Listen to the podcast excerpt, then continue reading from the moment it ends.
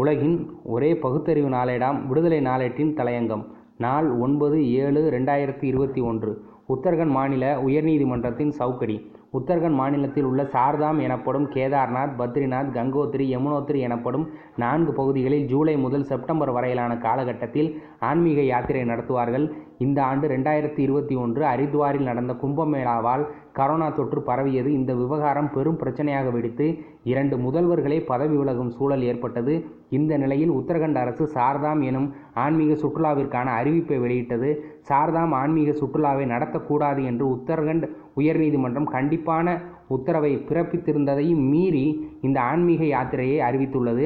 August மாதத்தில் உத்தரப்பிரதேசத்தில் இருந்து ஆயிரக்கணக்கானோர் கால்நடையாக காவடிகள் தூக்கி கொண்டு உத்தரகண்ட் நோக்கி வருவார்கள். ஏற்கனவே கரோனா மூன்றாம் அலை என்று சுகாதாரத்துறை எச்சரித்துள்ளது. அதே நேரத்தில் இரண்டாம் அலையின் கடுமையான பாதிப்புகளை கொண்ட மாநிலமும் உத்தரகண்ட் ஆகும். இருப்பினும் அரசு அடுத்த ஆண்டு தேர்தலை மனதில் கொண்டு ஆன்மீக சுற்றுலாவை அறிவித்தது. இந்த நிலையில் இதற்கு விளக்கம் கேட்டு அரசுக்கு தாக்கீது அனுப்பியிருந்தது உயர்நீதிமன்றம்.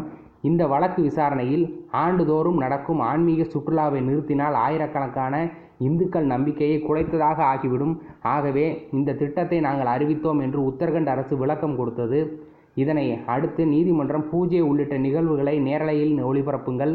இதனை மக்கள் வீட்டிலிருந்து பார்த்து தங்களின் ஆன்மீக கடமையை நிறைவேற்றட்டும் என்று கூறி வழக்கு விசாரணையை ஒத்திவைத்தது.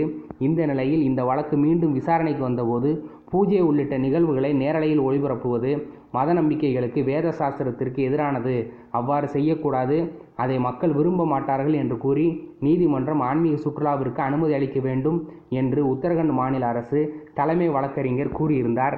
இதை கேட்ட நீதிபதிகள் R S Chauhan Alok Kumar S N Babulkar ஆகியோர் கூறும்போது இது நீதிமன்றம் இங்கு வந்து சாஸ்திர விதி கோவில் மற்றும் நம்பிக்கை தொடர்பானவைகளை கூற வேண்டாம். உங்கள் கதைகளுக்கு எந்த ஒரு ஆதாரமும் இல்லை.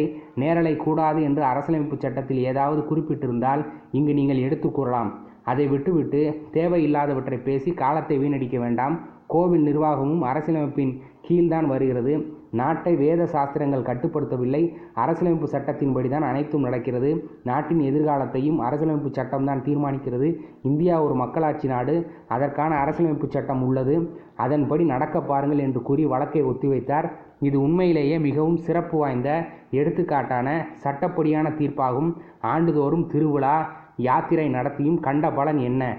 கரோனாவை தடுக்க முடிந்ததா என்பது முக்கியமானதாகும். மத நிகழ்ச்சிகளால் இந்த காலகட்டத்தில் கரோனா தொற்று உச்சத்திற்கு போகாதா? கும்பமேளாவின் விளைவு என்ன? வேதங்களும் உபனிஷத்துகளும் இதிகாசங்களும் கீதையும் மனு தர்மமும் எந்த காலத்திலோ யாராலோ எழுதப்பட்டவை. இவை இடைச்சர்களுக்கும் ஆளானவை. கோவில் தலபுராணங்களை கேட்க வேண்டியதில்லை. உளறல்கள் மூடத்தனங்களின் மொத்த குத்தகை அவை. தந்தையை கொன்று தாயை புணர்ந்தவனுக்கு மோட்சம் அளித்தான் சிவன். திருவிளையாடல் புராணம் மாபலி தீர்த்த படலம் என்பதையெல்லாம் எந்த கணக்கில் சேர்ப்பது? நீதிமன்றம் சட்டங்களை பார்க்க வேண்டுமே தவிர சாஸ்திரங்களை அல்ல என்ற உத்தரகண்ட் உயர்நீதிமன்றத்தின் தீர்ப்பு மிகவும் சரியானதே. ஒவ்வொரு மதத்துக்கும் ஒவ்வொரு பிரச்சனையிலும் வெவ்வேறு நம்பிக்கையும் கண்ணோட்டமும் இருக்கும். அவற்றையெல்லாம் கணக்கில் எடுத்துக்கொண்டால் நீதிமன்றத்தின் நிலை என்னாகும்? சாஸ்திரங்களையும் அவற்றை ஒட்டிய ஆன்மீகத்தையும் கட்டிக்கொண்டு ஆளும் நீதிபதிகளும் நாட்டில் இருக்கத்தான் செய்கிறார்கள். அதற்கெல்லாம் உத்தரகண்ட் தீர்ப்பு. ஒரு சவுக்கடியே. நன்றி வணக்கம்.